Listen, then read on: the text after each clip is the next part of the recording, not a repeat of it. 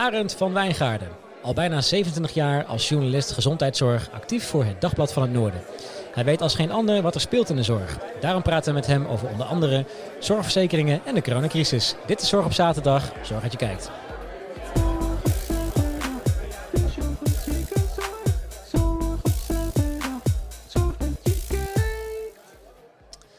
Arend, welkom. Dankjewel. Een echte, een echte journalist. Ja. ja. Ah, het was wel grappig. We hadden het net al heel eventjes over. Uh, uh, ja, als, wij, als wij beginnen, hebben we zo'n soort van kroeggeluidje op de achtergrond. En uh, met wat met voetbalwedstrijden gebeurt. Hè? Dat je toen het net weer begon. Dat het ja, eigenlijk best wel treurig was om naar te kijken. Dat je alleen maar ja, letterlijk het, het voetbalspel ziet en hoort. En dat het, het immense gejuich eromheen eigenlijk helemaal niet hoort. Hè? Dus, ja. Nou ja, jullie hebben ook dat geluidje van uh, alsof we hier in een ruimte zitten met een heleboel mensen. Uh, ja, ja, ja, precies. Maar uh, ja, dat mag al ja, tijden niet meer natuurlijk. Nee, nee, klopt. Ik zag van de week, ik, ik, ik, ging voor, vorig jaar en het jaar daarvoor wel eens graag naar, naar festivals en dergelijke. En zag ik even een filmpje terug van een van die festivals van vorig jaar, of bijvoorbeeld van Lowlands of zo. Nou, jongen, het is eigenlijk op dit moment bijna ondenkbaar hoeveel mensen bovenop elkaar gepakt ja. zitten. Dat je daar echt gewoon met, ja, want Lowlands, volgens mij komt daar zo'n 70.000 man of zo. En als je dan bij de, ja. bij de grote tent, de, de, de Alpha of de Bravo tent stond, dan uh, is het zo op elkaar gepakt. Ja. Het is uh, nu bijna niet voor te stellen. Ja, ik mis het ook enorm. Ik uh, ja. had allerlei festivals op mijn programma staan voor afgelopen zomer. En gelukkig, ja, de zomers ervoor wel alles meegemaakt. Ja, precies. Maar ehm, ja, we hebben hier in Groningen Eurosonic de slag nog ja. net even gehad begin dit jaar. Dat is eigenlijk heel bijzonder dat dat het laatste festival was wat ja. nog kon. Die was echt op het randje nog, hè? Want uh, ja. dat was januari, ja, is januari altijd, hè? Eurosonic in Noorderslag. Mm, februari geloof Februari ik. zelfs, ja. ja. Ik heb altijd het idee, ja, het een beetje, het zegt hartje winter altijd. Ja. En dat voelt voor mij altijd een beetje als januari aan. Ja, ja. Maar uh, dat is inderdaad een van de, de, de leukere festiviteiten ja. van de stad Groningen. En uh, dat mocht nog op het randje. Maar ik, ik ben heel eerlijk gezegd ook benieuwd of het komend jaar al bepaalde dingen alweer mogen. Hè? Want uh, zoals het nu lijkt, lijkt het nog steeds best wel lang te duren. Hè? Ook ja. met, uh, met uh, ja, vaccins die nog in ontwikkeling zijn. Klopt. Natuurlijk wel in de Verenigde Staten natuurlijk wel dat, dat is Moderna, volgens Moderna en Pfizer, hè, die wel eentje al hebben.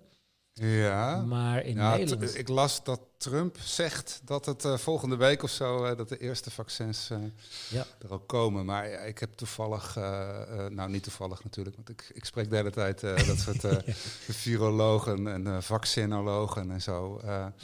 En ja, daar dus ze voorspellen dat het, dat het in januari de eerste groepen gevaccineerd kunnen worden hier. Ja. ja, dat worden dan eerst de ouderen in de verpleeghuizen. Dus ja. dat gaat sowieso, je moet één prik en dan nog vier weken daarna een tweede prik. Dus uh, sowieso een maand duren voor de eerste, de eerste groep uh, uh, beschermd is. Ja. Nou ja, kan je nagaan. Dus dan zal je in februari misschien wat meer groepen. dat gaat nooit eerder dan maart worden. Ja. Eind maart voor echt grote groepen gevaccineerd zijn. Ja. Ja. En, en, en die begint natuurlijk eerst met de, de, de, de kwetsbare groepen hè, die uh, het het meest nodig hebben. Ja. En, en dan pas rustig opbouwen en uitbouwen. En, uh, maar er zit dus, als je uh, het coronavaccin waar ze mee bezig zijn, die is dus eigenlijk in twee fases. Dat je de eerste en dan na een afzienbare tijd nog een tweede. Ja, het schijnt dat allebei die prikken, die, die vaccins, of alle soorten, er zijn er iets van honderd in ontwikkeling. Ja. Maar uh, uh, alle, alle types die, die, die er nu op de markt gaan komen in Europa, dat die toch echt uh, dat je daar ja, twee prikken van nodig hebt om beschermd te zijn. Ja. ja. Dus dat duurt ook nog, ja, wat je zegt, hè, dat duurt nog best wel een tijd voordat, ja. dan, voor, ja, voordat iedereen dan gevaccineerd, gevaccineerd is. Ja. Dus, dus ja, dat is wel. krijg je daar veel van mee trouwens? De, de, of, of zie je daar ook veel van terugkomen in jouw, jouw, jouw onderzoekwerk als journalist wat betreft de, de, de vaccins en dergelijke? Ja, nou ja, ik, ik, ik interview mensen. Ja. Uh, uh, en in deze tijden, dit jaar, is het natuurlijk uh, ja, heel veel over corona. Ja. Ik, ik, schrijf over gezondheidszorg en, en dit is veruit het, het belangrijkste onderwerp natuurlijk op gezondheidszorggebied. Je hebt het behoorlijk druk gehad waarschijnlijk de afgelopen, ja, ja, ja, afgelopen jaren eigenlijk bijna. Wel, ja, ja. ja. wanneer is maar, het voor jou, uh, uh, wat, wat betreft verslaggeving om, om, om corona en dergelijke? Hè? Want je is natuurlijk sowieso in de gezondheidszorg met uh, jouw vakgebied. Ehm, voor mijn gevoel speelde dit al vorig jaar in december, maar misschien zit ik dan, toen, toen kregen wij volgens mij al berichtgevingen over China en dergelijke. Maar wanneer is dit eigenlijk in Nederland echt een beetje opgepikt? Hmm. nou, ik, het, in het nieuws, ik, ik herinner me dat ik in januari was ik met een groep huisartsen toevallig aan het skiën in Oostenrijk. En, ze hadden een nascholing en ik mocht mee. en ehm, tijdens dat diner of zo, daar, toen kregen we de eerste nieuwsberichten binnen dat er nou, een, een, een gevaarlijk virus was. In die zin gevaarlijk van een, een virus wat um, op, van mens op mens overdraagbaar is. Ja. En toen reageerden die artsen daar ook allemaal een beetje van... Mm, nou, moeten we nog maar zien of dat ook echt, nou, echt gevaarlijk gaat worden. En in China en dan nog maar de vraag of het naar Europa gaat komen. Ja. Dus dat heeft nog best lang geduurd hoor. Ik denk in februari, maart februari sprak ik op een gegeven moment uh, Alex Friedrich. Uh, dat is uh, ja, toch een beetje de, de topviroloog uh, van Noord-Nederland. Ja. Professor aan het UMCG hier. En die, nou, die man die... Um, hij is geboren in Duitsland, maar hij heeft gewoond in Italië. Hij spreekt zeven talen of zo, zes of zeven talen vloeiend. Dat zo. is bijzonder. En die had dus in die tijd al contact met de mensen in Italië. Ja, dat, in Italië is het natuurlijk als eerste vanuit China in, in, uh, in Europa als eerste gewoon uh, flink uitgebroken. En ja, toen sprak ik hem min of meer toevallig eigenlijk, daar in het UMCG, waar ik uh, natuurlijk heel veel kom. Ja. En toen zei hij al van, nou, dat hij nou, geschrokken was. En dat hij veel contact had met zijn collega's in Italië. En dat het voor hem echt iets van wakker worden betekende. Van, oeh, dit is wel iets heel serieus. Ja. En eigenlijk pas in die weken daarna kwamen de berichten uit Italië ook in de media in Nederland uh, voorbij. Ja. Dus ja. Het heeft echt wel even geduurd voordat hij. Ja, het uh, heeft lang geduurd voordat we ja. uh, wakker werden in Nederland. Ja, maar voor, ja. niet alleen dat, maar ook voordat mensen het serieus begonnen te nemen. Hè? Ja, Want, natuurlijk. Want je ziet de carnaval wat gewoon volop is doorgegaan. Nou, bij nader inzien is dat natuurlijk idioot ja. gewoon carnaval hebben gevierd. Dat zal waarschijnlijk ook wel een van de redenen zijn geweest waarom het uh, juist in die regio ook zo uh, ontzettend heeft gevoed. Hè, wat dat betreft. Ja, ja. ja, ik moet zeggen, ik, ik, was zelf in het begin ook een beetje sceptisch hoor. Ik dacht van, ah, het zal wel niet zo'n vaart lopen. Het is spannend. En tot op een gegeven moment je echt zag dat in China die, die gigantische steden allemaal in lockdown gingen. Van, nou, dat, dan zal er toch wel echt wel iets, uh, iets gaande zijn. Ja. Dus, ja. ja, dat blijft natuurlijk sowieso een moeilijk... ja, je ziet wel dat er, dat er ook, ook groepen uh, nou, viruswaanzin en zo ontstaan. Mensen die echt moeite erbij hebben. Dat, dat, ja, als je dat als er van, van die onderzoeken zijn onder de bevolking, dan blijkt steeds hoor dat dat een hele kleine groep is. Maar ik denk het gevoel van, nou, uh, moeten we nou de hele samenleving helemaal platleggen voor één zo'n virusje waar, uh, nou, niet eens zo'n, kijk, de kans dat je eraan overlijdt is niet super groot. Uh, hij is er wel, maar het is niet zo dat uh, uh, de helft van de, de besmette mensen overlijdt of zo. Nee. En het is ook wel erger dan griep, maar dan nog, ja, ook niet zo gevaarlijk als ebola of zo. Nee. Of, nou ja, dat snap ik ook wel, dat mensen daar wat angstig, wat raar op reageren. Van, ja, moet je nou zo ver gaan? Maar ja ja, zover moet je gaan, omdat er zoveel ouderen en zoveel kwetsbare mensen zijn in de samenleving. Ja.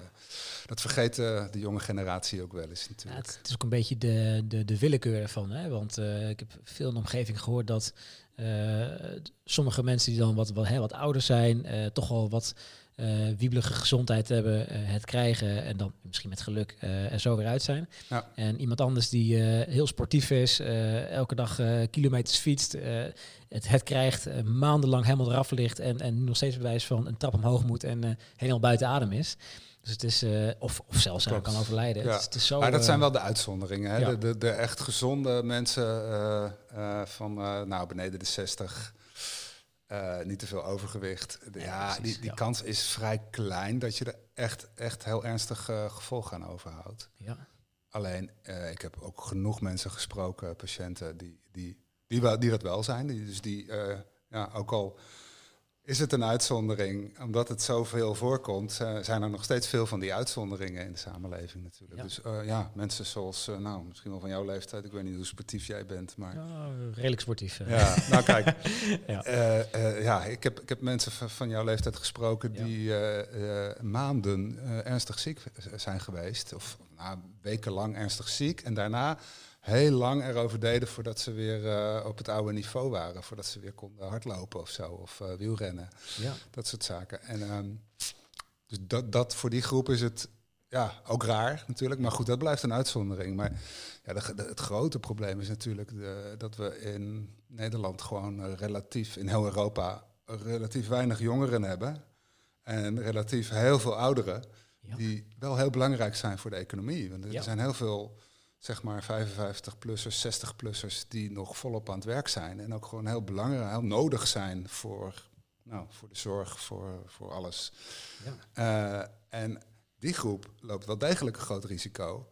Ja. Uh, en uh, ja, als die uitvallen, en die, die gaan uitvallen, want alleen al doordat ze besmet kunnen raken, durven ze dingen niet.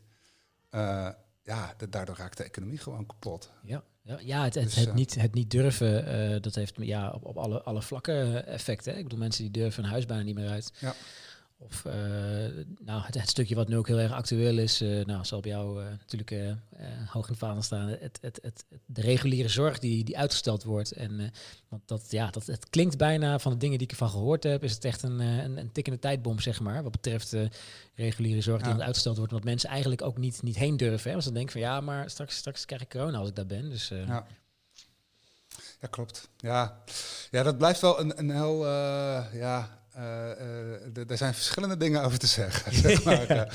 ja. um, omdat um, er is natuurlijk ook wel overbodige zorg, om, om het maar cru te zeggen.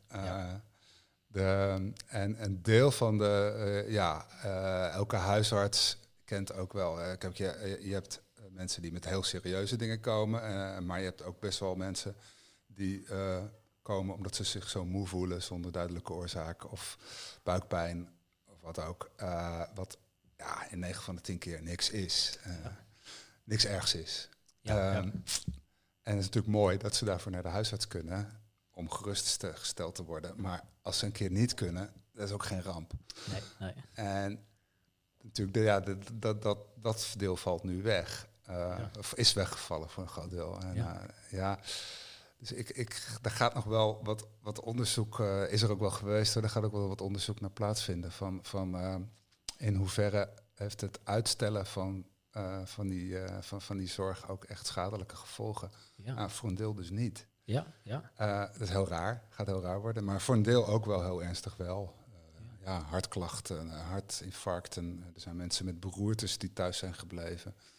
Uh, dus er vallen ook wel, uh, ja, er zijn ook wel ernstige gevolgen. Ja, ja en dan zijn de, sorry, de gemiddelde Noorderling is dan sowieso niet zo snel geneigd om hulp in te vragen. Tenminste, dat, dat gaf ook een van onze eerdere gesprekspartners, John Schuurman, de, de ambulancechauffeur. En de ambulancebeleid zei ook van, ja, weet je, het zou eigenlijk veel beter zijn als mensen in het noorden gewoon wat sneller om hulp vragen, want dan kunnen we eerder ingrijpen. En dan uh, ja, kunnen sommige situaties, bijvoorbeeld mensen met een, uh, een infarct of zo, dat dat eerder verholpen kan worden. Dus, uh, ja. ja. Als je kijkt naar. oh ja, sorry. Nou ja, dat klopt. Ja, ja, aan de andere kant, ik, ik vind ook wel weer wat hebben daar. Ik, ik, ik voel me ook wel op mijn plek hier in Noord-Nederland. Omdat, ja, het is. Het is um, je hebt ook mensen die voor, voor niks naar de, naar de, naar de zorg gaan. En je hebt natuurlijk in de zorg ook, uh, nou, als we het zo meteen over zorgverzekeringen gaan hebben, speelt dat gewoon ook een rol. Ja. En je hebt ook een soort uh, ja, onnodige, niet strikt nodige zorg, die, die toch wel verleend wordt. En als er een, een groot nieuw ziekenhuis staat waar allemaal nieuwe artsen werken, die willen patiënten hebben, klanten. En daar wordt geld mee verdiend in die wereld. Dus er er, er, bestaat ook onnodige zorg. En dan is het in Noord-Nederland wel mooi om te zien dat mensen zoiets hebben van nou, laten we niet te veel onnodige zorg leveren. En daar ook afspraken over willen maken met elkaar. Ook vanuit de zorgsector zelf bedoel je ja, dat wel, ook zo ja, wordt? Ja, de, de, de, de ziekenhuizen en uh, uh, zorg, uh, andere zorginstellingen, die, die, die zouden ook wel graag wat meer. er zijn een aantal discussies wel gaande in onder bestuurders om meer afspraken te maken om ja, de zorg af te stemmen. Waar ga je wat voor zorg leveren? Ja. In plaats van dat helemaal over vrij te laten, zeg maar, aan de markt. En uh, daar zit dus ook dus bij dat je voor een deel gaat proberen om minder uh, mensen voor niks in de medische molen te. Ja, het is een beetje het, het, een beetje het, het voorkomen van zo'n Amerikaans model. Hè? Dat je uh, op reclame een bepaald middel ziet waarvan ze zeggen voel jij je ook wel eens een beetje ja, niet helemaal vrolijk. En iedereen denkt, ja, dat klopt, ik voel me niet helemaal vrolijk. Neem dan dit middel, want dan voel je in één keer weer uh, mooie beelden van hoe iemand helemaal vrolijk over straat loopt en uh, vrienden om zich heen heeft en dergelijke. En, uh, ja, dat is typisch het voorbeeld van de, de, de, de gezondheidszorg in Amerika is veruit het duurste van de hele wereld. Ja. en is niet het beste van de hele wereld. daar, daar, ja, daar heb je die vrije markt. Er mag ook reclame gemaakt worden voor medicijnen hè, op televisie en zo. Dat, dat mag gelukkig in Europa niet. Nee. Uh, omdat je, ja, daarmee krijg je gewoon veel onnodige zorg. Ja. Die uh, mensen soms veel zieker maakt dan ze. Ja, hoe meer je over ziekte praat, hoe zieker je je gaat voelen soms. Hè. Dus, oh ja, dat is.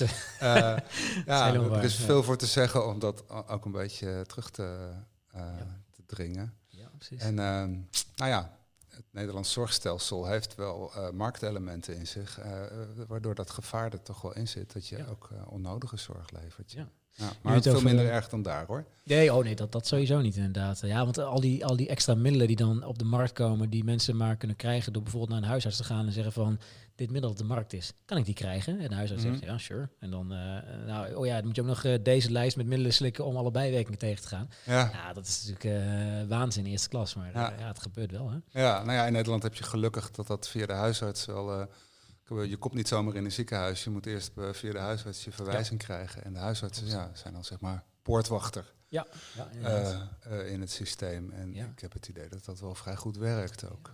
Ja. Hey, nu je net zei het Nederlandse zorgstelsel, ik is uh, wel een mooi brugje eigenlijk, want ja, omdat jij al best wel lang de, de journalist voor de gezondheidszorg bent, jij hebt natuurlijk ook alles meegekregen van 2004, 2005, 2006, dat, hè, dat het nieuwe zorgstelsel binnen Nederland ingevoerd werd. Ehm, hoe is dat vanuit jouw optiek verlopen? En, en wat, wat, waren daar een beetje de, de belangrijkste wijzigingen in? En, ja, en, en heeft dat ook effect gehad vanuit, jou, jou, jou, vanuit jouw perspectief, zeg maar?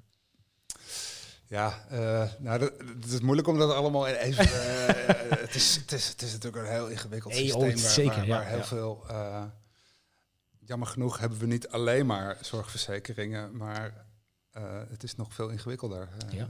de, de, een deel van de, de ziekenhuiszorg, uh, de, de puur medische zorg, GGZ, dus de psychiatrie en de, de, de, de, ziekenhuiszorg en de huisartsen en zo, dat is allemaal via de zorgverzekering geregeld. Alleen de, de oudere zorg, dus de langdurige zorg, daar is een andere constructie voor. En dan heb je nog de, de, de welzijns, de WMO, dus de, de, de zorg die via de gemeente loopt. Ja. Nou, uh, dus een van die dingen. Kijk, in, in 2006 geloof ik, ja, dat toen is dan het zorgverzekeringsstelsel voor de medische zorg ingevoerd. Alleen dat andere deel, de, de oudere zorg, dat is later nog weer wat uh, veranderd. En nog weer later is die, dat deel wat naar de gemeente gaat veranderen. Dus dat stelsel, dat. Uh, ja, men heeft gepoogd om het, om het, om het helderder te maken in 2006. Alleen dat is totaal niet gelukt. Dan kan je, ja, het is, uh, ja, uh, uh, voor, voor heel veel mensen gewoon niet te begrijpen. Nee, nee want ik. Hoe het allemaal geregeld is. De laatste twee jaar heb ik me ook steeds meer in verdiept, zeg maar. omdat ik geïnteresseerd was in de gezondheidszorg. En nou, ik moet zeggen dat de. het, ja, het, het, het, zorgsector, het is echt, het is zo ontzettend complex. Ja. Wat je zegt, hè? ja, het is niet uh, in, in, in één zin uit te leggen. Dat sowieso niet. En dat zegt eigenlijk al wel genoeg. Uh, maar wat betreft uh, zorgverzekeringen, wat, wat de laatste tijd gebeurd is, zijn er bepaalde actualiteiten van jezelf zegt van, nou, dat zijn wel, dit zijn wel dingen die heel, echt erg van belang zijn geweest. Hè? Waarvan je vanuit jou, jouw vakgebied als journalist ook zei van, nou, weet je, mensen moeten dit wel weten, hè, dat het speelt. Hmm. Nou, ja, kijk, je, je hebt nu we zitten nu uh, eind november. Uh, in december heb je al, elk jaar weer de maand waarin je mag overstappen van, ja. uh, van, van zorgverzekeraar. En daar dan, we hebben nu de reclames van Independer en nou, nou, ja, de andere zorgkiezers. Je er weer mee doodgegooid, zeg maar. Ja, precies. ja. En ik zeg wel eens voor de grap van, ik schrijf al ja, sinds 2006, dus hoeveel jaar is dat? 14, 15 jaar? 14 jaar, 15 jaar schrijf ik hetzelfde artikel elk jaar in, uh, rond deze tijd. En veel van mijn collega-journalisten van andere media doen dat precies zo. We schrijven allemaal het, het, uh, het, verhaal is steeds, je moet overstappen. in deze maand. Je moet zoeken wat voor jou een betere verzekering is. En daarmee kan je heel veel geld besparen. En dat, dat klopt ook. Dat, uh, dus dat, uh, ja, daarom heb je die vergelijkingssites allemaal. Maar je kan ook natuurlijk gewoon zelf uh, op de sites van, van zorgverzekeraars gaan zoeken. En ja. ja, het is gewoon wel waar dat heel veel mensen oververzekerd zijn in Nederland. Heel veel mensen die hebben die, de, de volledige polis met allemaal aanvullende verzekeringen. Dus die betalen nou, 140, 150, 160 euro. Ja, ik, ik, ik, verbaas, me daar, ik verbaas me ook iedere keer over. Want als ik uh, ieder jaar uh, weer de, de van, huh, dit is uw zorgpolis. En dan kijk ik denk van, huh, betaal ik dat per maand, weet je? Ja, het wordt ja. afgeschreven. En denk van, hé, maar het, het, het, wordt ieder jaar echt gewoon niet een beetje, maar voor mijn gevoel wordt het ieder jaar best wel heel ja. wat meer duurder. En ja, de kans is ook groot dat ik best wel oververzekerd ben, want ik heb ook alles erop ja? Heb je alles erop en eraan? Nou, heel veel mensen doen dat in Nederland. Dat valt me altijd weer op. Ja.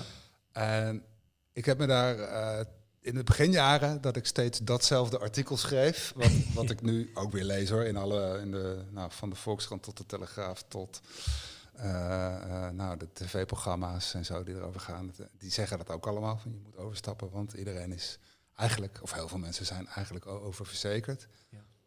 Nou, uh, het ene verhaal is dat dat klopt en dat je uh, inderdaad, je kan heel veel geld besparen door, uh, ik weet niet bij welke verzekering jij zit. Uh, nee, niet Zilveren Interpolis. Interpolis, Interpolis ja, ja, nou, die, dat weet ik niet exact, maar volgens mij is het niet de allergoedkoopste. Nee, weet, nou, dat weet ik wel zeker. Dat is niet, niet de goedkoopste. ja. je hebt Zeker, dat is elk jaar weer de, van, dat is een, een label van VGZ. Ja. en dat, dat, dat biedt ja, voor de basisverzekering de, de goedkoopste polis bijna elk jaar. Alleen dan heb je wat. Nou, je bent wel verzekerd van alle zorg. Ja. Alleen het kan zijn dat je. Nou, dus, uh, die, die, die, bieden, die hebben niet met elk ziekenhuis een contract. Dus als je in een bepaalde regio woont, zal je alleen bij één ziekenhuis terecht kunnen voor die zorg en niet bij een ander. Uh, dat is voor jonge mensen die gezond zijn helemaal geen probleem. Ja, want er is vaak toch nooit wat. Dus, Precies. Uh, ja. ja, nou en als je dan die goedkoopste polis neemt, die uh, via internet af te sluiten zonder geen enkele aanvulling, geen tandartsverzekering nemen, geen fysiotherapie, noem maar op. alles, dus je houdt het echt bij die allergoedkoopste. Als je dan weinig geld hebt, ja, student bent of zo, dan krijg je toeslag, hè? Ja. zorgtoeslag. dan kan je zelfs een beetje geld verdienen.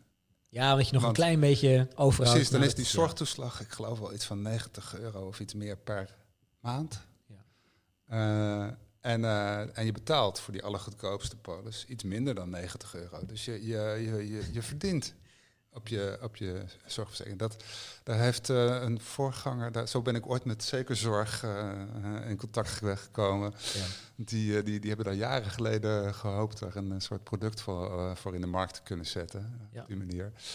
Um, ja, dus dat is de ene kant van het verhaal. Ja, ja. Voor die hele jonge, gezonde mensen, die kunnen dus inderdaad nou, die moeten eigenlijk niet zeuren, want die kunnen op internet gaan zoeken. En zo. Alleen de grote massa uh, is, is veel uh, onzekerder. De, grote, de meeste mensen zijn ouder en hebben wel wat gezondheidsklachten, of in ieder geval zijn bang voor gezondheidsklachten. Ja. En de meeste mensen willen toch uh, fysiotherapie. Ja. Persoonlijk zou ik daar nou ja, dat, daar, daar verschillen de meningen over of dat ja, per se nodig is. Het, verschil zit hem vaak in van, ja, uh, want ik, dat is een van de overwegingen die ik ook had inderdaad. Want nou, ik, ik, sport veel, ik heb wel eens een keer even een blessure of zo die verholpen moet worden. en, en, maar het, het, blijft een beetje het idee achter een verzekering. Hè? Je, je probeert iets af te kopen wat zou kunnen gebeuren. Ja. Maar als ik voor mezelf wil kijken naar de afgelopen jaren, echt gewoon niks gebeurd. Nee. Helemaal, echt helemaal, helemaal niks gebeurd. Behalve fysiotherapie, ja, is, dat dan, is dat dan waard om dat dan op die manier te verzekeren? Terwijl je misschien veel goedkoper uitkomt als je het gewoon aftikt, weet je? Ja, dus, uh, nee, dat is het ook mee. Voor gezonde uh, mensen zou ik zeggen, uh, ja. nee, je kan beter gewoon zo min mogelijk verzekeren. en ja, inderdaad, als je gezond en fit bent, dan is fysiotherapie, ja, dat zullen fysiotherapeuten niet leuk vinden om dat te horen, maar ja, de meeste dingen gaan ook vanzelf over natuurlijk. Ja. En je kan ook wel, uh, ja, uh, uh, als je, je je eigen lichaam kent en een beetje sportief bent, dan weet je toch ook wel van, ja, als die knie overbelast is. Even een beetje pauze nemen. Ja. En, en op tijd weer goed beginnen te trainen, dat hij niet helemaal vast gaat zitten. Ja. ja. Daar heb je, als je gezond bent, eigenlijk geen hulp voor nodig. Nee, nee. Maar de meeste mensen die, die, die willen toch die zekerheid. En dat snap ik ook. Uh, en, uh, dus dat is de andere kant van het verhaal, bedoel ik, van het overstappen. Dat je ziet dat de grote massa wel degelijk een, een dure verzekering wil. Die willen zekerheid dat alles uh, ook in elk ziekenhuis vergoed wordt. Dus dan heb je al de wat duurdere basisverzekering, iets duurdere. en die willen ook de aanvullende dingen voor tandarts en fysiotherapie en zo. Dus dan, dan betaal je wel wat meer. Ja. Ah, en ik vind het, het, het terugkijkend naar als ik naar het. Uh, daar begon je je vraag mee van 2006, het nieuwe systeem. Um, ja, ik, ik bespeur ook wel bij uh, ook wel mensen die hoog zitten bij de zorgverzekeraars en bij binnen de politiek ook wel dat, dat, dat er ook wel uh, een beetje teleurstelling is over hoe solidair het nou eigenlijk is geworden en hoe. Want, um, ja, het pijnlijke is natuurlijk dat, uh, of een van de pijnlijke dingen is dat, dat zeg maar de ouderen die niet zo gehaaid zijn, die, uh, de, de lager opgeleide ouderen, die niet zo actief zijn op internet, uh, ja, die betalen de volle prijs. Het zijn het bokje eigenlijk gewoon. Ja, die, die, betalen de, de, de, de, de nou ja, hier heb je Mensis en Zilveren Kruis als grote verzekeraars. En ja, die betalen de, de volle map plus alle aanvullingen die worden eigenlijk een beetje uitgekleed. Uh, want die betalen meer vaak dan, dan, dan ze als groep gebruiken. Ja. Uh, en ja, de, de, de jonge geheide mensen, de hoger opgeleide, hoogopgeleide mensen met hoge inkomens, die kunnen die hele goedkope verzekering kiezen. Ja, precies. Ja, je moet er ook eigenlijk je moet er dan continu mee bezig zijn hè? En, en steeds weer willen overstappen. En uh, ik vergelijk het wel eens met uh, de, de, de kaalprovider, weet je wel. Ik bedoel, ja. uh, ik ben volgens mij al iets van tien jaar lang klant van Ziggo. En ik betaal iedere maand gewoon het standaardbedrag. En ik zie heel vaak reclames voorbij komen van, nou, als je nu klant wordt, dan heb je bijna een jaar gratis. Ja. Denk van, ja, maar maar ik ben al zo lang klant. Waarom, ja. waarom, waarom, waarom word ik niet Klopt. beloond, weet je Dat is ook, ja, dat is bij energie en zo hetzelfde ja. probleem natuurlijk. Ja. ja. je moet het dan eigenlijk inderdaad gewoon uh, het systeem gebruiken en niet een keer overstappen. Maar ja, weet je, ik denk dan ook van, het is ook weer zoveel... Voor, voor mij, als, als ik naar mezelf kijk, dan denk ik alleen maar van, nou, het is zoveel gedoe. En dat zullen waarschijnlijk heel veel mensen ook denken. Van, nou, laat maar zitten. Klopt. Ja, nou goed, dus, dus daardoor heeft het systeem uh, toch een aantal rare dingen in zich. Ja. Uh, je, ziet, uh, je hebt van die minima-polissen voor mensen met uitkeringen en zo, van die, die via de sociale diensten van de gemeentes geregeld worden. Nou ja, dat zijn eigenlijk relatief dure verzekeringen. Wel met korting, maar met allerlei aanvullende pakketten en zo. En dat, daarvan zou je zeggen, ah, gemeente, waarom doen jullie dit? Jullie smeren jullie mensen de minima eigenlijk een hele dure polis aan. Alleen, daar ben ik ook in de loop van de jaren eigenlijk achter gekomen dat ja, uh, dat, dat is ook wel nodig. Want juist die groep gebruikt veel zorg, heeft veel onzekerheid, veel angst voor. Ah, stel dat er iets met mij misloopt. Dus die willen, willen die zekerheid ook echt hebben. En ja. zonder die zekerheid kunnen ze wel eens ernstiger in, uh, in de zorg en problemen komen. Dus ja. Dus er is wel een belang om, uh, om die mensen een, een goede polis te geven. Uh, ja. ja.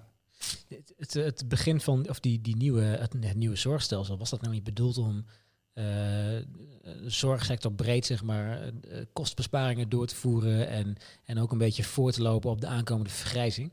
Ja. Is, dat, is, dat, is dat eigenlijk gelukt? Ah, van deel natuurlijk wel, ja. Ik denk wel dat, dat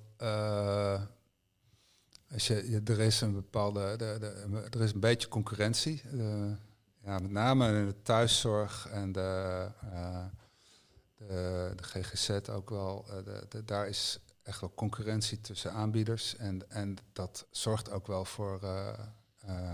nou ja, je hebt allerlei thuiszorgbedrijfjes en allerlei innovatieve GGZ-aanbieders en zo. En dat, dat is voor een deel voor de klant heel fijn. Ja. Uh, je hebt in Nederland niet zo dat als je uh, nou ja, bij de ene instelling niet terecht kan, dat je dan, dan kan je nog kiezen. Dan kan je nog ergens anders heen. Dat, uh, ja, dus dat is zowel voor het systeem, wat het, dat maakt, dat maakt het wat goedkoper, als voor de klant wel goed. Ja. waarschijnlijk. Alleen, ja, het heeft ook wel, zijn wel allerlei uitwassen. Van de, je hebt ook allerlei thuiszorgbedrijfjes. Daar heb ik ook in de loop van de jaren al verschrikkelijk veel over geschreven. Thuiszorgbedrijven die, uh, die, die idiote winsten boeken. Uh, ook in de GGZ en de, de jeugdzorg speelt dat nu. Dat, uh, ja. ja, dat, dat er, dat er hele nou, miljoenen winsten worden gemaakt met jeugdzorg. tegelijkertijd dat de gemeenten ja, moeten bezuinigen op nou, lantaarnpalen en sporthallen, zeg maar. Dus gewoon te weinig geld hebben voor hun normale voorzieningen. Bibliotheken moeten sluiten. Omdat er veel te veel geld naar de jeugdzorg gaat. Ja. en dat, ja, dat gaat voor een deel naar bedrijfjes die heel marktconform hele goede, snelle, maar ook hele winstgevende jeugdzorg bieden.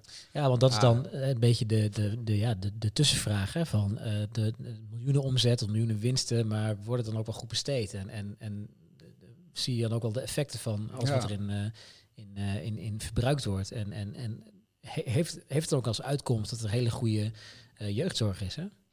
Ja, wat is goed? Ja. ja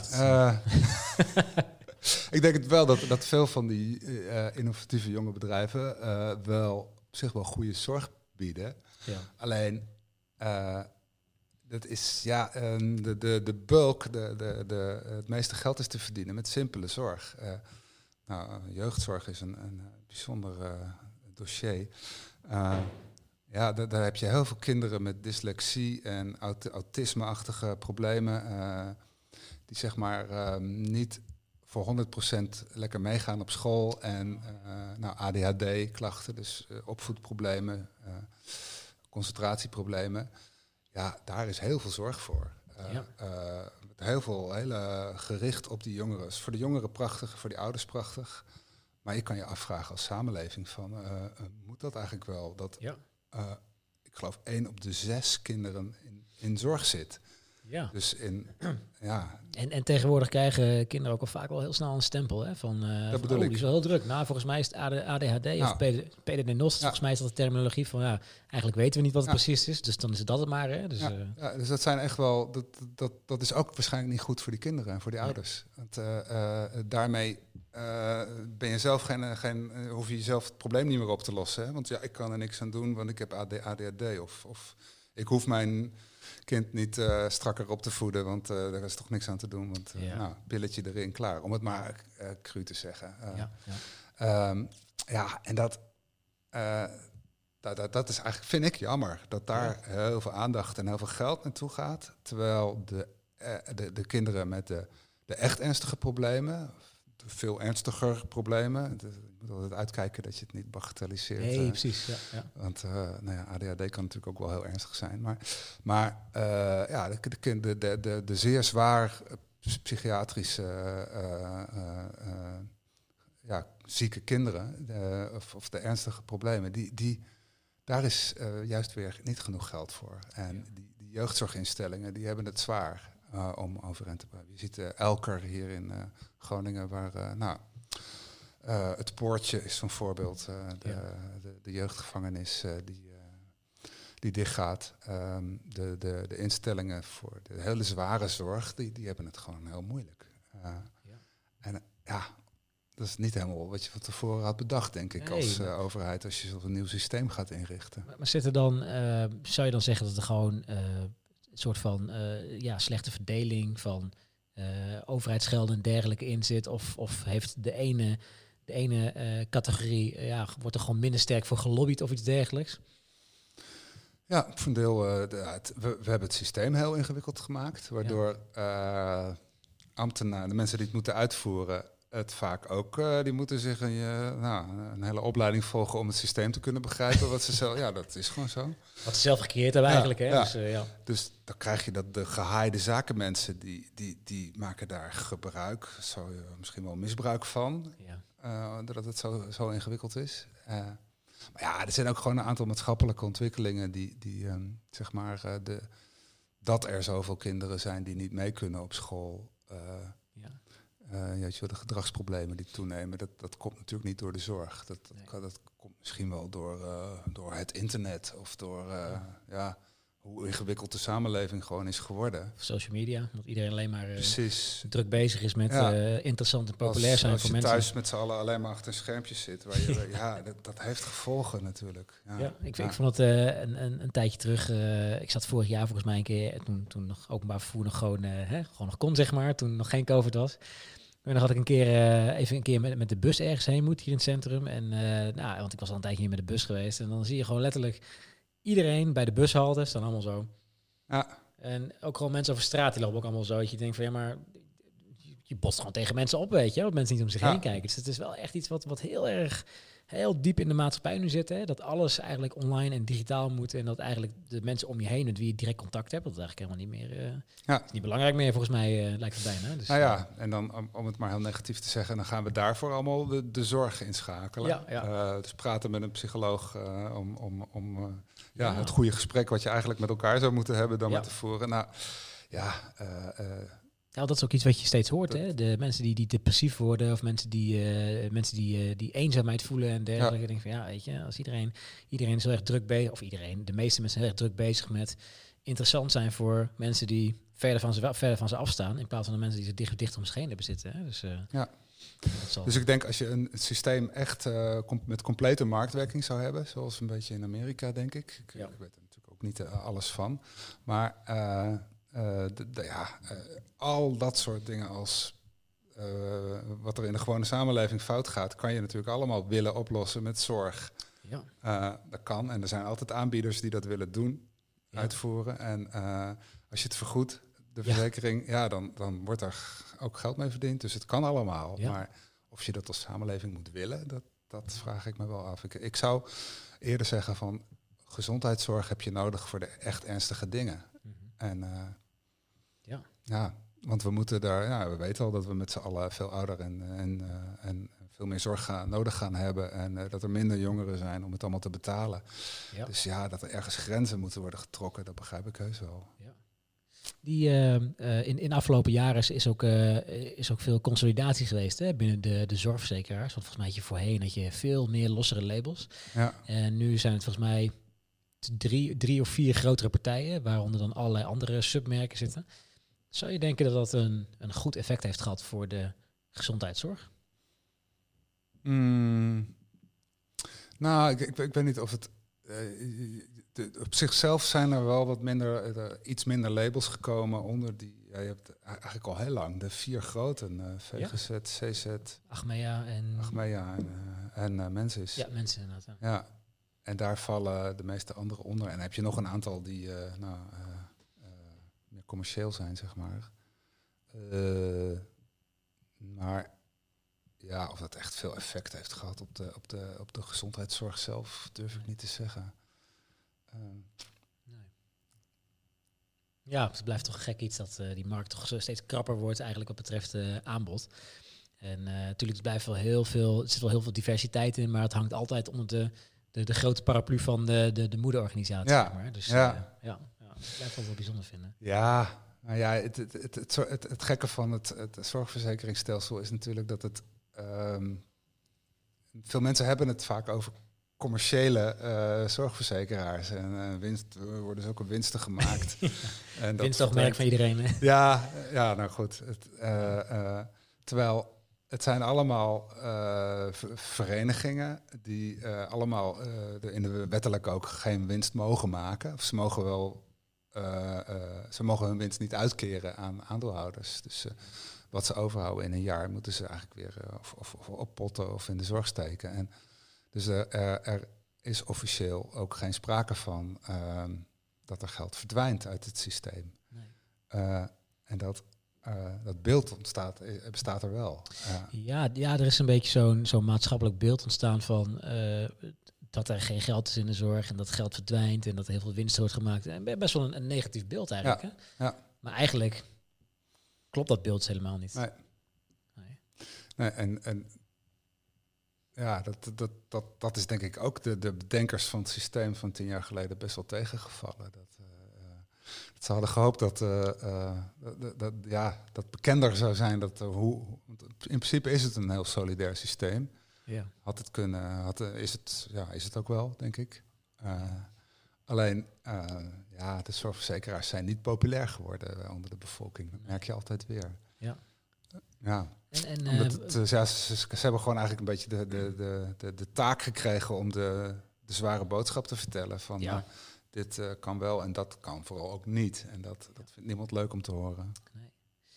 Een, een groeiende groep binnen de, uh, ja, binnen de, de, zorgverzekeringskant, wat ook altijd een beetje een interessant punt blijft, zijn natuurlijk de, de, de zelfstandige ondernemers, hè, de ZZP'ers. Ja.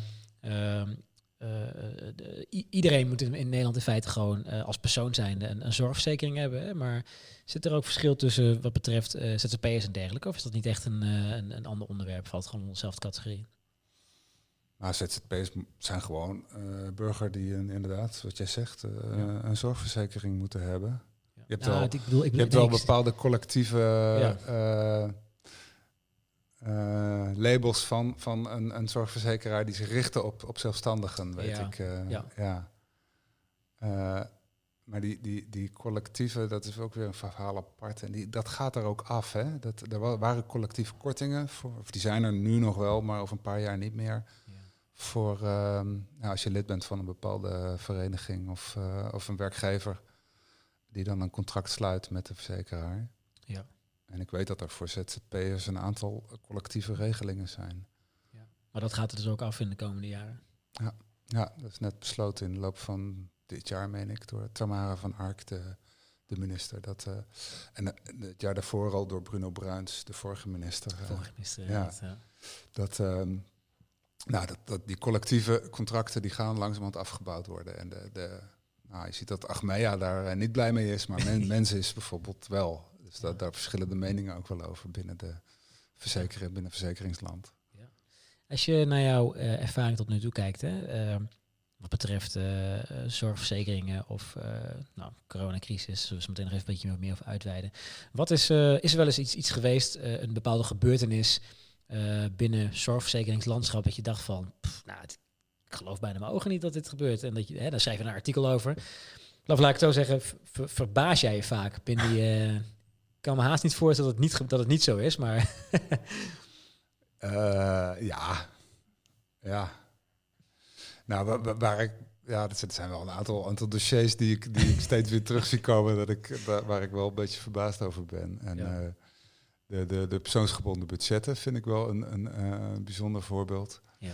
Van uh, heel goed bedoeld om, om mensen, mensen een, uh, nou ja, zeg maar een, een, zak met geld te geven waar ze zelf een zorg mee mogen inkopen. En voor een bepaalde groep hele ingewikkelde uh, cliënten uh, of patiënten is het ook echt wel een oplossing. Maar er werden op een gegeven moment ook allerlei, allerlei van die van die, uh, ja, hoe noem je dat, bona, bona fide uh, zorgboerderij. niet zo bona fide dus. Uh, nee, ja, niet zo bona fide inderdaad. Van die zorgboerderijs opgetuigd en dan van, nee, kom ja, bij ons. En dan, dat, dat, bedoel ik. Dat, ja.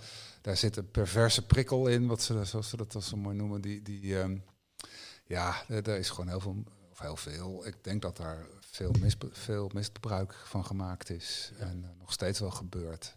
Ook voor een deel dat je hele zwakke, nou, ik, ik, ik heb voorbeelden een gegeven moment ook een, eh, een, een half boek over geschreven. Um, ja, uh, drugsverslaafden, psychiatrische patiënten, die gewoon totaal geen eigen verantwoordelijkheid hebben, die uh, ineens 10.000 euro op hun rekening krijgen om zelf zorg mee in te kopen. Ja. Dat niet gaan doen natuurlijk, die gaan dat uitgeven aan, aan leuke dingen. en een paar jaar later moeten ze het terugbetalen. Uh, en dan komen ze in de schulden. Ja, omdat ze het dan niet besteed hebben aan waar het, waar het doel voor, ja. voor diende, zeg maar. Ja. Dus, ja, of, of, of ze hoeven het nooit terug te betalen. Dat is ook best vaak voorgekomen. Ja, ja dan ben je ook... Eh, dat, is niet goed voor de samenleving. Uh, dat, is een boek dat jij geschreven hebt daarover. Hoe, hoe heet dat boek precies? Zeven vette jaren in de zorg. Dat is toen na de eerste zeven jaar dat ik dit werk heb gedaan, heb ik dat geschreven. Oh, toen moest je... Er waren zeven verhalen over uh, fraude. En, en uh, nou, een van de onderdelen was uh, persoonsgebonden budgetten. Ja. ja. Een soort van, je, moest even, je kon even wat, wat stoom afblazen op die manier. Ja, over, ja weet je wel. ja. ja. En nou goed, dat, dat, heeft me dan in de jaren daarna wel wat verbaasd over dat dat uh, nou, dat is eigenlijk niet aan, een beetje aangepakt. Hebben ze wel geprobeerd om het wat anders te regelen. Maar de, in, in de basis uh, bestaat het probleem nog steeds. Ja. Ja. Ja, blijft bijzonder hè? Ja. Dus als je, als, je een, als, als journalist zijn een, een boek schrijft, is dat, uh, ja, levert het je dat op een gegeven moment, is, is dat als, als, als het ware van even wat, wat gedachtegangen op een rij zetten en, en dat eigenlijk gewoon uitbrengen? Of levert ze zoiets, uh, naast natuurlijk dat het een publicatie is van jezelf, uh, levert, je, levert je zoiets nog, nog, nog andere dingen op voor jezelf als persoon zijn? Nou, geen geld. Als je dat nee, nee, nee, nee ik bedoel meer van, niet, niet, niet zozeer geld hoor, maar meer gewoon van, ja, een stukje persoonlijke ontwikkeling of zo. Dat ja, nou dat, dat, dat, dat, was het voor mij vooral. Ja, ja. ja. Nee, ik zeg het een beetje. Uh, ja, ik, ik ben gewoon in vaste dienst van het Dagblad van het Noorden. En ja, uh, ja krijg ik gewoon elke maand uh, mijn inkomen. Maar ook, uh, ja, wij hebben natuurlijk, wat is het, 90.000 mensen die de krant zien elke dag. En via internet en zo. En ja, dat verschijnt mij natuurlijk ook in andere. Dus dan, dan, dan heb je al een lezerspubliek. Van, ja, precies. Je hebt een hele grote lezerskring ja, natuurlijk. En dat schijnt voor een, een boek, nou dat weet ik van toen ik mijn boek heb geschreven, nou, dat was al heel wat, dat het, het dat het een druk van 10.000 uh, was. En uh, dat was zoveel, uh, ja. Um, dus ja, daar, daar, daar, daar, daar krijg je altijd minder lezers en minder, je verdient er ook veel minder mee. Ja, inderdaad. Ah, maar het is natuurlijk sowieso leuk als je ehm, naast de artikelen die je schrijft, dat als je iets, iets vanuit jouw eigen perspectief schrijft als, uh, als persoon zijn en, en daar een boek over schrijft, uh, dat, dat mensen dat lezen. Hè? Dat, nou, dat, dat, dat, dat vond ik. Ach, en het is ook wel goed. Kijk, ik schrijf natuurlijk altijd korte artikelen. Uh, of, of een keer dat ik een paar weken bezig ben met een onderzoek en dan of een paar maanden. Maar het zijn altijd relatief korte artikelen of verhalen. En zo'n boek, dan kan je echt veel meer de diepte in. En, uh, dus daar heb ik een tijd voor vrijgenomen. En, uh, ja, wat, wat, wat, wat langer onderzoek doen. En je merkt wel dat ik ook wat serieuzer werd genomen al die tijd door een aantal mensen. Die, oh, echt? ja, natuurlijk, journalistiek wordt wel eens gezien als ja, vluchtig. En ja. ja, wat weten die er nou van? Uh, Toen zeiden ze van zo, kijk, Arend heeft nu een keer oh. iets, met, iets met substantie geschreven. Ja, weet je, ja terwijl ik zelf had van, uh, nou, dat doe ik altijd al. Ja, ja. ja dus dat, dat, dat ja, dat was wel grappig ervan. Ja. Hey, en naast het, het persoonsgebonden budget, hè, wat, waar ik denk dat, dat samen met jou heel veel mensen zich erover verbaasd hebben, helemaal toen dat echt een beetje in de media kwam, hè, ja. Zijn er nog, nog andere dingen die uh, bij jou over de jaren verspreid, echt uh, wat betreft de zorgsector, echt uh, bij zijn gebleven? Je zegt van, nou, dit was wel echt een, uh, een, een bepaalde moment binnen de, zorg, binnen de gezondheidszorg. Hè, dat dingen in één keer helemaal anders werden of anders gingen. Of, uh... Nou, daar hadden we het net al even over de jeugdzorg. En ja. de, de, de, de, manier waarop een deel van de zorg naar de gemeenten is gegaan. Uh, dat is nog steeds een hoofdpijndossier, denk ik. Ja. en het verbaast me ook wel dat dat zo op de manier waarop het gegaan is en, en hoe er nu mee om wordt gegaan door de politiek. Ja. En het is wel lastig dat dat voor het grote publiek heel moeilijk. Het is zo ingewikkeld gemaakt dat het ook heel moeilijk is om erover te publiceren en te schrijven. Omdat het, uh, ja, het, is, het is geen sexy onderwerp, zeg maar. Uh, de, de WMO, ja, ga je op de straat vragen van wat vindt u van de, de wet maatschappelijke ondersteuning? Nou, geen idee waarschijnlijk uh, wat de meeste de gemeenten die noemen het dan het sociaal domein. ja, nou, dat, dat gaat ook aan de meeste mensen natuurlijk helemaal voorbij. Wat wel jammer is, want het is een, een heel, ja, dat gaat, het is van groot belang voor de samenleving, denk ik. En uh, het gaat om heel veel geld en uh, ja, het zou gewoon echt heel veel beter kunnen. Ja. Ik had uh, vorige, vorige week, ja, vorige week stad hadden we Henriette Sijsling. Die zei ze, ja, zo'n onafhankelijke zorgexpert die eigenlijk de mantelzorgers een beetje door de, het spinnenweb van, van wet en regelgeving doorhelpt. En die, die vertelde ook even het een en ander over uh, wat betreft uh, regelgeving en, en, wetten over mantelzorg. Nou, ja. dat is gewoon. Het is gewoon down the rabbit hole, weet je wel. Het is gewoon, uh, en, en dan heb je dus mensen die dus hun, hun partner gaan ondersteunen ja. en al onder druk staan en dan daar ook nog doorheen moeten. En ze zei ook van, ja, weet je, op een gegeven moment is die, zijn er, zijn er de, de, verschillende loketten waar mensen aanvragen of informatie konden ophalen, is allemaal opgeheven, allemaal samengevoegd tot één. of hooguit twee. En mensen krijgen gewoon van het hele tijd kastje aan de muur gevoel, weet je. Van, ja, nee, hiervoor moet je bij hun zijn. En zij zeggen, ja, nee, hiervoor moet je bij hun zijn. En dat, dat blijft maar heen en weer gaan, hè. Dus... En ik, ik snap dat ook wel, hoor. Want eh, je, je moet ook, er is ook een, een, een iets voor te zeggen. Hè? Want we hebben natuurlijk in Nederland wel een heel ingenieus systeem. Met, uh, laten we het, ja, je kan het je voorstellen als een hele ingewikkelde machine.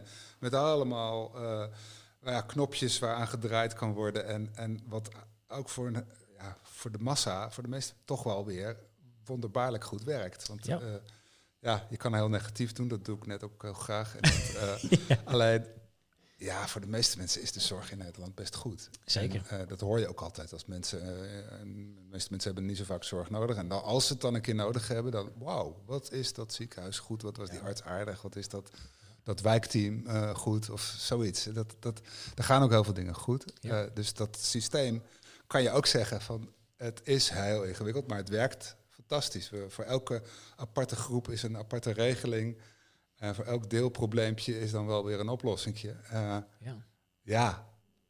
Uh, alleen, ik ben bang dat, dat uh, door dat het toch wel veel nadelen heeft hoor. Dat juist ook omdat, omdat, het zo groot en zo, nou toch wel ingenieus is, hè, maar omdat het zo groot en complex is, zorgt ook altijd voor dat bepaalde onderdelen misschien net niet helemaal goed lopen. En, eh, Klopt, als je dan ergens aan gaat draaien, dan, dan raakt het hele, hele machine in de war. En uh, uh, je weet niet, als je, als je hier iets verandert, wat, wat daar gaat gebeuren, zeg ja, maar. Zo, ja, zo, zo, dat, dat spaghetti sliet of zo, dat je aan eentje trekt en dat je dan ergens een hele grote knoop erin trekt. Dat soort dingen zie je echt gebeuren in het systeem. Dat, ja. dat ja, dat, dat, dat, dat, daarom is het ook moeilijk te veranderen. Ja. Alleen als je om mijn mening zou vragen, zou ik wel zeggen van, uh, uh, nou, gooi het, maak het allemaal één.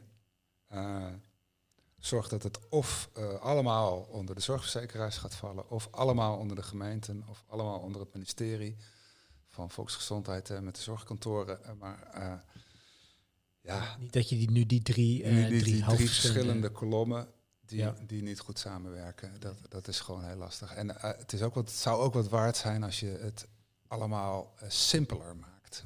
Ja. Want als burgers het beter snappen, maar ook de zorgverleners zelf, uh, als, als die het allemaal beter, nou, al die mensen die in, de, in, de, in, de, in de overhead werken, zeg maar, van al die zorgorganisaties, ja, die, het zou heel veel waard zijn als het allemaal veel makkelijker zou worden. Ja. Ja, ik denk dat je het ook mooi omschrijft. Hè? Gewoon drie, het zijn drie aparte kolommen die uh, ja, misschien niet zo goed met elkaar of misschien die niet zo goed met elkaar samenwerken. En uh, ja, daar wordt, ja. niet, uh, wordt niet beter van inderdaad. Dus, nee, nee. Heb jij ook wel eens, of ja, kan het mij niet anders, arti veel artikelen geschreven over ja, het, het, een van de meest actuele dingen die nu gaan zijn in de zorgsector, het echt het, het chronische personeelstekort, zeg maar? Ja, ja dat, ja, een aantal keren, ja. Ehm,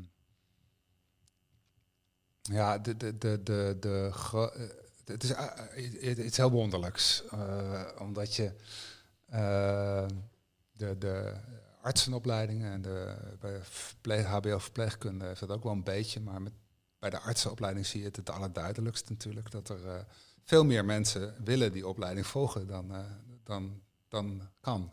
Ja. je hebt de loting ervoor en nou, verpleegkunde is ook niet, uh, nou, soms best moeilijk om op te komen. Um, Helemaal dit jaar is er volgens mij een gigantische ja. piek hè, van mensen die allemaal nu denken van hé, hey, ik ga, uh, ik word verpleegkundige. Nu meer, ja. Maar goed, er is er dus wel een reservoir van. Er willen meer mensen in de zorg werken eigenlijk. Ja. en aan het einde van die opleidingen zijn er, nou ja, er zijn te weinig mensen die, die, die het werk doen. Ja. Of die het werk kunnen doen uiteindelijk. Er is een artsentekort, een aantal, groot aantal soorten artsen, uh, die zijn er gewoon te weinig in Nederland. En, uh, tandartsen, uh, ja, noem maar op. Nou, gespecialiseerd verpleegkundigen, met name bij de, de operatiekamers en de, de, of heet het, de, de, de intensive care verpleegkundigen en zo. Dat zie je nu in de coronacrisis ook. Dat, ja, ze kunnen wel extra IC-bedden neerzetten en apparaten zijn er genoeg en plekken zijn genoeg, bedden en, en ruimte, maar ja, het personeel, het personeel daar is het tekort aan. Ja. En ja, dat, dat, maar dat wordt ook al jaren gezegd en gezien. Alleen los het maar eens op. Ja, wat volgens mij waren er in 2012, uh, wat zijn er wat bezuinigingen doorgevoerd binnen de zorgsector. Volgens mij wat er ook voor gezorgd heeft dat nu, ja, eigenlijk de tekorten van nu zijn eigenlijk een beetje door de bezuinigingen van toegekomen. Ja. En dan zou je eigenlijk bijna denken van, ja maar dat, dat zien we toch aankomen, weet je wel. Maar ja een of andere manier uh, wordt het dan toch, het wordt gedaan en het is van ja, we zien wel hoe het zich gaat ontwikkelen. Ja, het is een soort golfbeweging ook. Hè? Dat, ja, ehm, op het moment dat je ziet dat er een tekort is, ga je. Uh, het duurt natuurlijk een flink aantal jaren voordat je mensen hebt opgeleid. Ja. En ik begrijp ook wel, uh, het is ook heel duur. Hè? Met name bij artsen zie je dat van uh, de, de, de, de geneeskundeopleiding op de universiteit zelf. Dat wil wel. dat is ook duur hoor, maar Zeker. dat is nog te overzien misschien. Maar ze moeten zeg maar stage lopen, co-assistenten en artsassistentbanen en dan nog helemaal uh, opgeleid worden als specialist. Nou, dan moeten ze een, een, plek zien te vinden als, uh, om als specialist zo'n zo'n traject door te maken. Nou, dat zijn hele dure plekken. Ja. En dan begrijp ik ook wel dat dat niet zomaar, die zijn niet uit een hoge hoed te toveren. Nee. Ja, en daarnaast ook dat, ja, ik, ik, heb het al, al vaak genoemd, dat het is ook een beetje dweilen met de kraan open hè, in, in de zorgsector nu. Dat er wel heel veel instroom is en veel nieuwe mensen zich aanmelden en graag de studie willen doen. Maar ja, dat duurt vier jaar voordat die aanmelders afgestudeerd zijn. Hè? Tenminste, van wat er nog over is. Ja. Maar dat er ook heel veel mensen weer uitstromen. Hè? En, en nou, we spraken toevallig een paar weken terug. Jos Cox is een, een, een HBO-verpleegkundige docent. En die heeft ook een promotieonderzoek is hij mee bezig. En hij heeft ook gekeken naar wat, wat, wat maakt nou dat mensen, of dat verpleegkundigen, binnen twee jaar na afstuderen eigenlijk de zorg al even laat. Ja. En daar kwamen best wel interessante dingen uit. En ook al dingen van je zegt van, oh, volgens mij is dat best wel iets wat aan te pakken is, weet je wel. Maar het, uh, ja. het blijkt toch nog steeds wel moeizaam of moeilijk te zijn. Ja, ja je, je hebt, ik, ik, ik, herinner me van de, de, de IC-verpleegkundigen, dat, dat daar, nou, dat, dat, waar veel mensen nogal eens over vallen, is de, de, de strakke hiërarchie. Ja. Dat dat toch niet, ja, dat is niet dat past bijna niet meer hè, bij deze tijd. Van, uh, de, het enorme verschil wat er nog wel eens wil zijn tussen artsen en uh, verpleegkundigen. De, soms wat arrogantie van de artsen naar de. Nou ja, terwijl uh, hoogopgeleide verpleegkundigen natuurlijk ook nou, een jaar of zes Zeker, ja. opleiding ook al achter de rug hebben, minimaal. Ja. Um, dus de hiërarchie en de ingewikkeldheid, zeg maar, nou, waar we het net ook even over hadden, al die, dat, dat, hoe dat hele systeem in elkaar zit, dat leidt ook tot allerlei administratie en uh, ja. problemen, dat daarvoor heel veel mensen, daardoor heel veel mensen afkap, afknappen. Ja. Uh, ja, dat zijn gewoon wel problemen. Ja. Hoe zou jij uh, vanuit jou, jouw vakgebied, hè, hoe, hoe, zie je de, de, de komende tijd ontwikkelen als je kijkt naar de vergrijzing van, van Nederland en in, in, in, in relatie met de zorgsector? Nou, er gaat steeds meer zorg nodig zijn. Ja. Uh, dat, dat sowieso. Dat, ja. en er wordt geprobeerd om, om uh, mensen gezonder te laten leven. Preventie, healthy aging wordt dan wel gezegd. En dan ehm, ja, als ideaal van dat je heel, heel gezond blijft. Gezond blijft tot, tot je negentigste en dan in één keer dood neervalt. Zodat je geen zorg nodig hebt.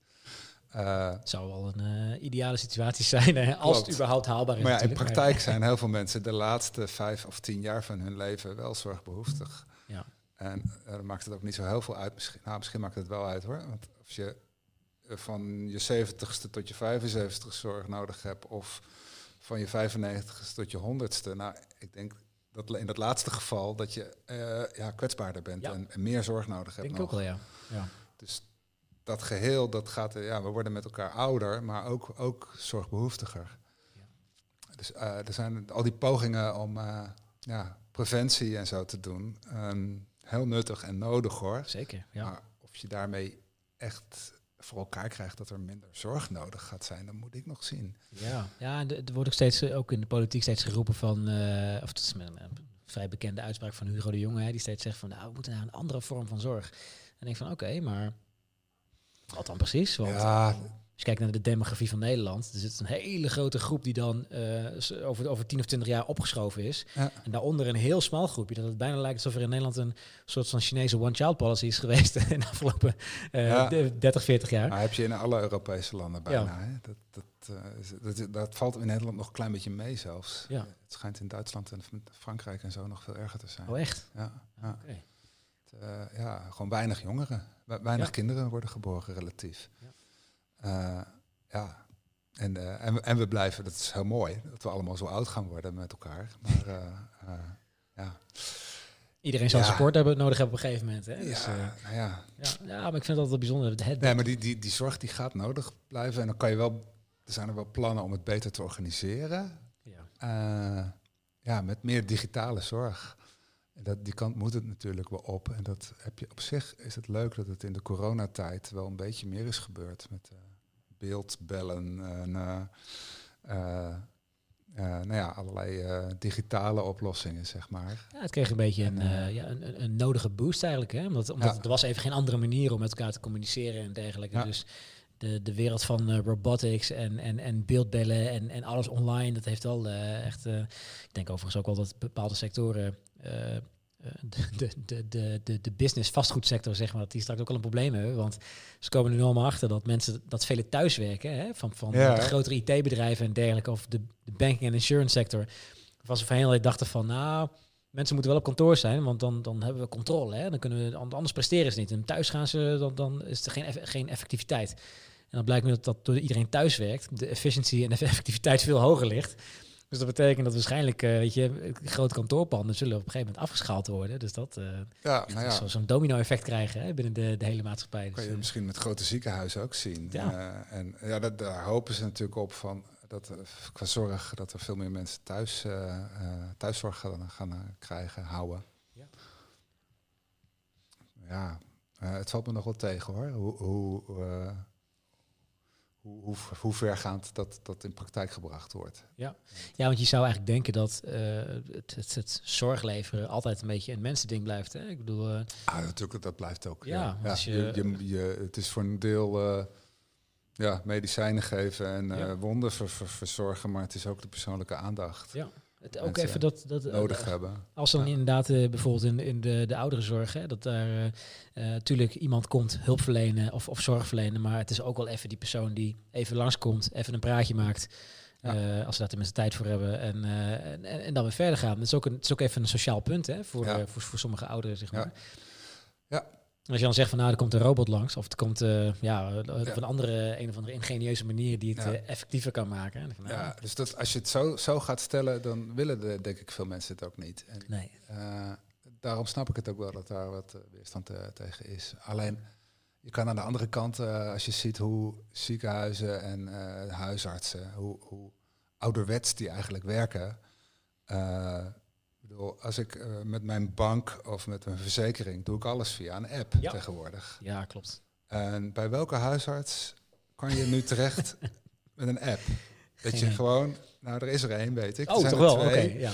Dus heel, uh, dat vinden ze dan allemaal revolutionair in huis, huis, huisartsenland. Dan, uh, de, daar zijn, uh, nou, er is een huisarts in Amsterdam die, die dat zo doet. En die doet dat samen met een paar andere huisartsen, ook op een paar andere plekken in het land. ja, dan ben je als patiënt open je de app en zeg je, ik, wil, uh, ik heb dit en dit probleem.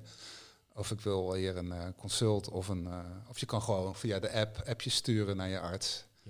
Ja. en dan krijg je gewoon een antwoord van de, van de arts. Dat, dat, dat, is natuurlijk technisch mogelijk, alleen dat wordt totaal nog niet nee, nu, nu breed zo, ingevoerd. Nu het zo omschrijft, ik heb inderdaad een, een, een, een, een oud collega van mij die, die heeft een, een, een arbodienst, zeg maar, bij de bedrijfsgezondheidszorg. En die zegt ook van, ah, weet je, we zijn ook bezig om daar echt een, een, een, een digitalisatie en vertaalslag in te maken.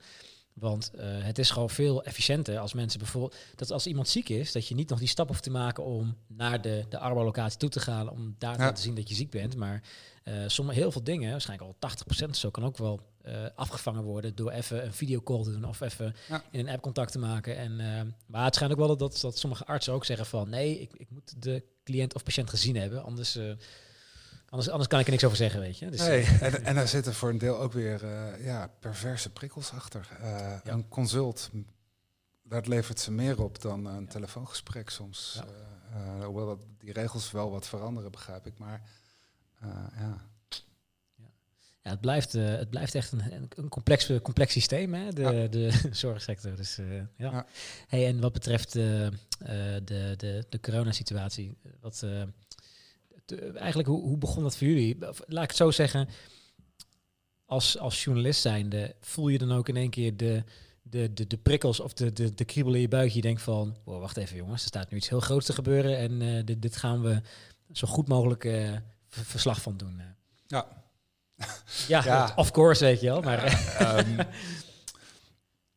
dat zeggen ze wel eens ehm, bij, bij journalisten, om het heel negatief te zeggen, een grote ramp. Ehm, het geldt schijnt ook voor traumaartsen op de, de spoedhulp in het ziekenhuis zo te zijn. Hè? Want een verschrikkelijk ongeluk is natuurlijk heel erg. Maar uh, als zo'n arts dan de, de, uh, de, slachtoffers binnenkrijgt, dat is puur uh, um, voor zijn medische handelingen en zo. Voor zijn, zijn ervaring opdoen. Hè? Ja, het is, is een, een, een, mooie casus eigenlijk.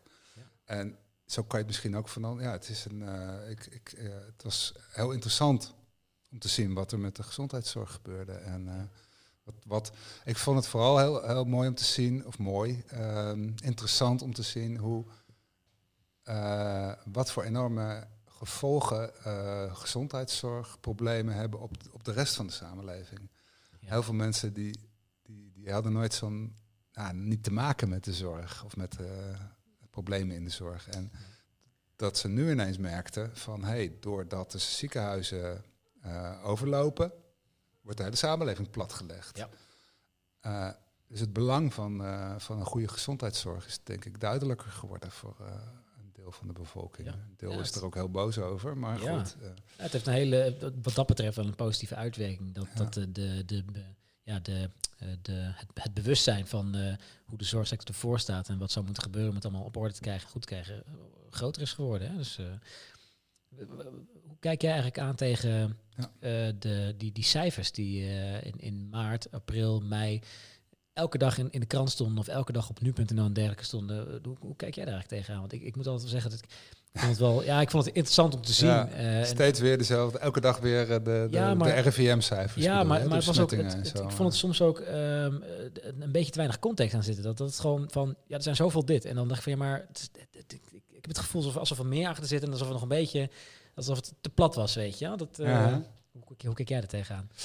Um, ja, de, ook, ook, weer, dat is ingewikkeld. Uh, voor een deel, je zag er weinig gezichten bij, bij de patiënten, de, de mensen die in de ziekenhuizen uh, ernstig ziek zijn en zo. Omdat, ja, gelukkig hebben we goede privacybescherming in Nederland. Ja. En ik mag en ga en wil ook niet zomaar een ziekenhuis binnenlopen en ga geen patiënten filmen of, uh, nee, of interviewen. Ja. En uh, dus daardoor is er in Nederland minder zomaar een gezicht bij te zien dan in sommige andere landen waar ze minder nauw omgaan met de privacy.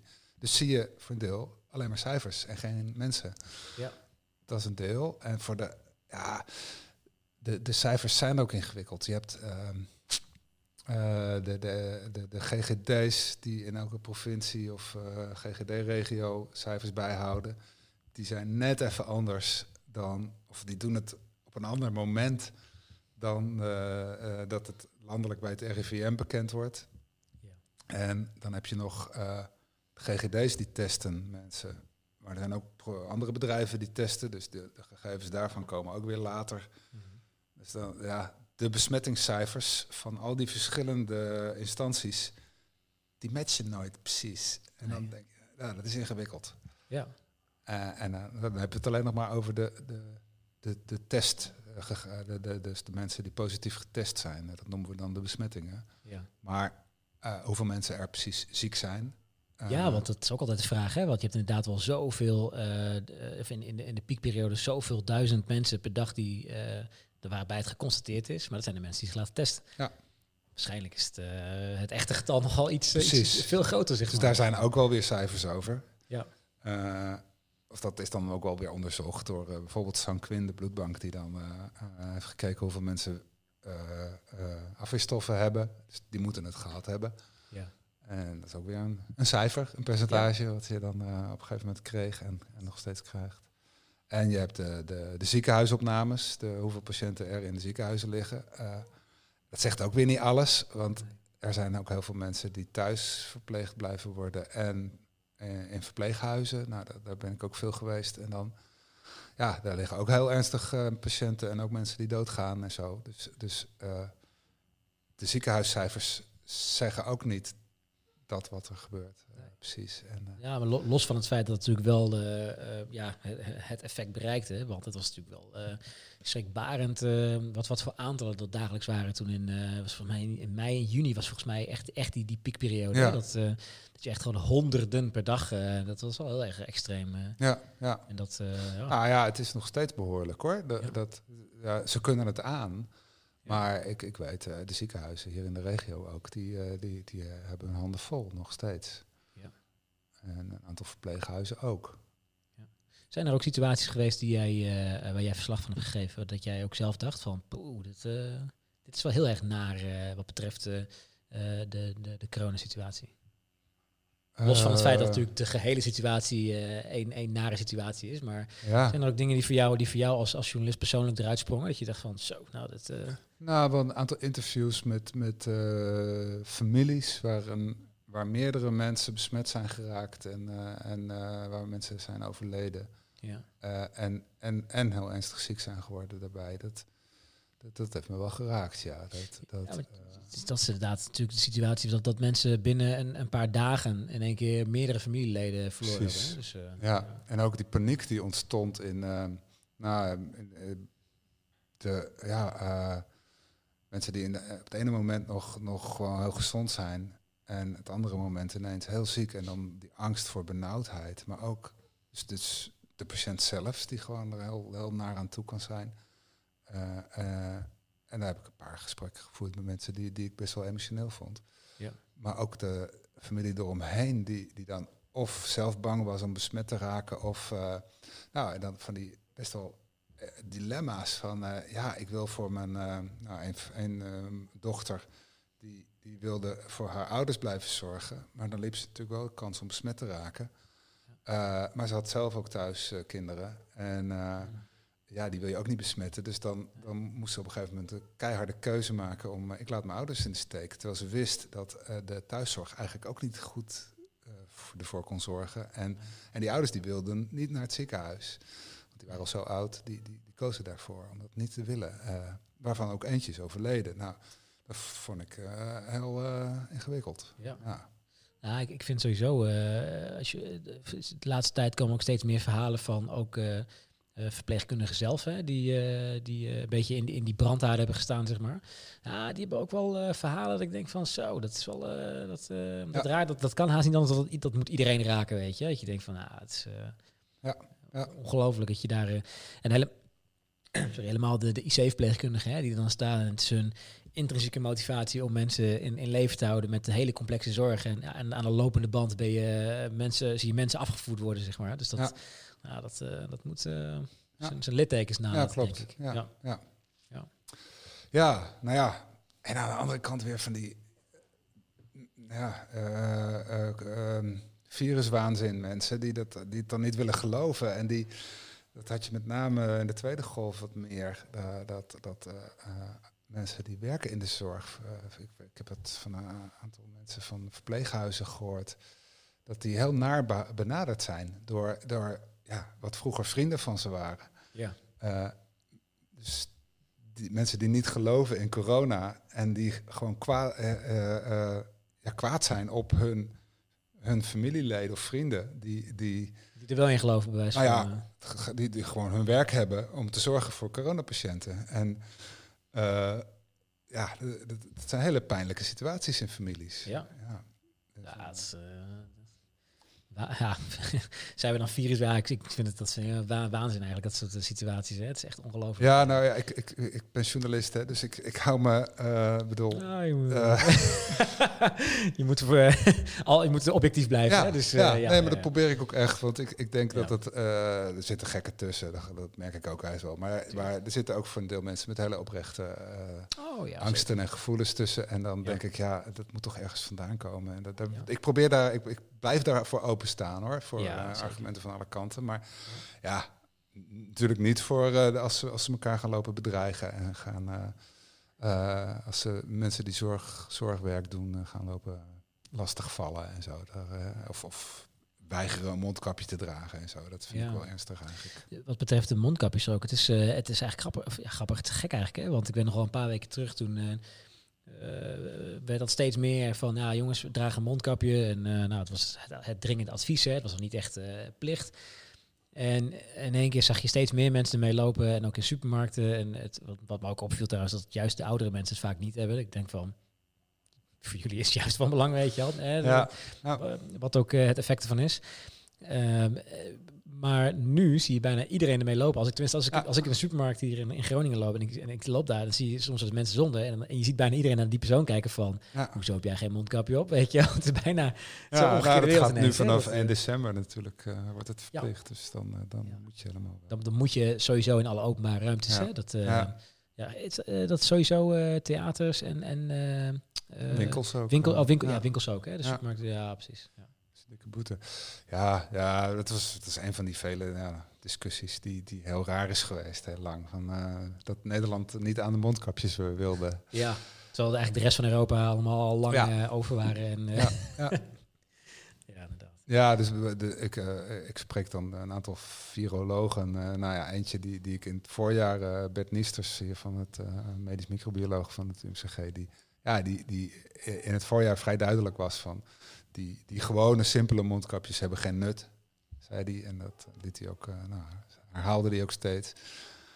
En die is wel omgeturnd. Die is later wel veranderd van mening ook, om dat toch te gaan dragen. En, uh, dus de kennis is ook veranderd in de loop van de tijd. Ja, het is waarschijnlijk vanuit zijn optiek ook van ja, weet je, het, als het een effect heeft, het een kleine moeite om het te doen, zodat het, het een effect heeft. Ja, het is ook heel erg het verschil van of je zelf uh, jezelf voor 100% kan beschermen of dat je een ander beschermt. Hè? Dat je voorkomt dat anderen besmet raken. En uh, uh, nou, gewoon mondkapje zegt niet alles over. sorry. zie jij nog bepaald... Nee, nou, wacht even, een andere vraag nog. jij weet natuurlijk, omdat jij heel veel bronnen overal hebt. Uh, de, de, specialisten, die spreek jij waarschijnlijk rechtstreeks, hè, die uh, met uh, de onderzoeken en de oplossingen dergelijke bezig zijn. Um, je, je, weet waarschijnlijk ook wel over bepaalde dingen meer dan de gemiddelde Nederlander. Hoe, hoe of valt het wel te overzien? Nou, ik wil het niet overdrijven hoor. nee, maar ik bedoel meer van, je, zei, je, hebt, hè, je, hebt, je hebt die, hoe heet die ook weer, van het UMCG, de... Eh, de, de corona-expert van het UMCG. Die, Alex Friedrich is Alex Friedrich, het, het, hoofd van die afdeling. Ja, en, we uh, hebben inderdaad... Hoogleraar, uh, en, en Bert Nisters is ook hoogleraar. Ja. is ook een, nou, en Coretta van Leer is een belangrijke viroloog daar. En zo heb je er nog een aantal. Ja, maar je, hebt, je hebt waarscheinlijk meer contact met hun dan de, de gemiddelde ja. Nederlanders. Ja, dat wel. In sommige opzichten ook wel eerder en, en meer weten dan de gemiddelde Nederlander. Dat wel, denk ik ook wel. Zorgt, dat, zorgt dat voor jezelf ook dat je dan denkt van, nou, ja, zodat je sommige dingen juist, juist niet gek vindt. Of dat je soms juist denkt van, nou, mensen moesten eens weten hoe het er uh, ja, echt aan toe gaat. Hè? Van, van wat, wat verteld wordt en wat, wat mag verteld worden en dergelijke. Nou, uh, ik, ik heb de indruk dat, uh, dat Nederland echt behoorlijk open is. Ja. En dat vind ik ook echt prijzenswaardig. ik, ja, dat, dat, dat, dat, dat er, ja, oprecht heb ik niet het idee dat er dingen verzwegen worden of zo. Wel is dat, dat nou ja, uh, het inzicht verandert in de loop der tijd en dat ze het moeilijk vinden om dat uh, toe te geven of zo. Maar dat is heel menselijk, denk ik. Ja, precies. Ja. Um, wat was je vraag precies? Uh, nou, ik, het was meer van ja, of je meer weet dan de gemiddelde persoon en uh, hoe je daarmee omgaat. Hè? Dat ja. je, maar je zegt eigenlijk al van, nou weet je, het is in Nederland best wel. Ik, ik schrijf bijna alles gewoon op hoor. Het is, het is transparant, het is open. Ja. Je hebt, ja, je hebt, je hebt persvrijheid. Hè? Dus ja, alles, nou, die, die heb je ook echt in Nederland wel. Dat, dat durf ik wel. ja, het, het, komt best vaak voor. Vaak, dat klinkt ook weer zo. Maar met enige regelmaat vinden de autoriteiten het, het niet leuk hoe wij dingen opschrijven. En, maar ja dat doen we gewoon toch. Ja. En ja.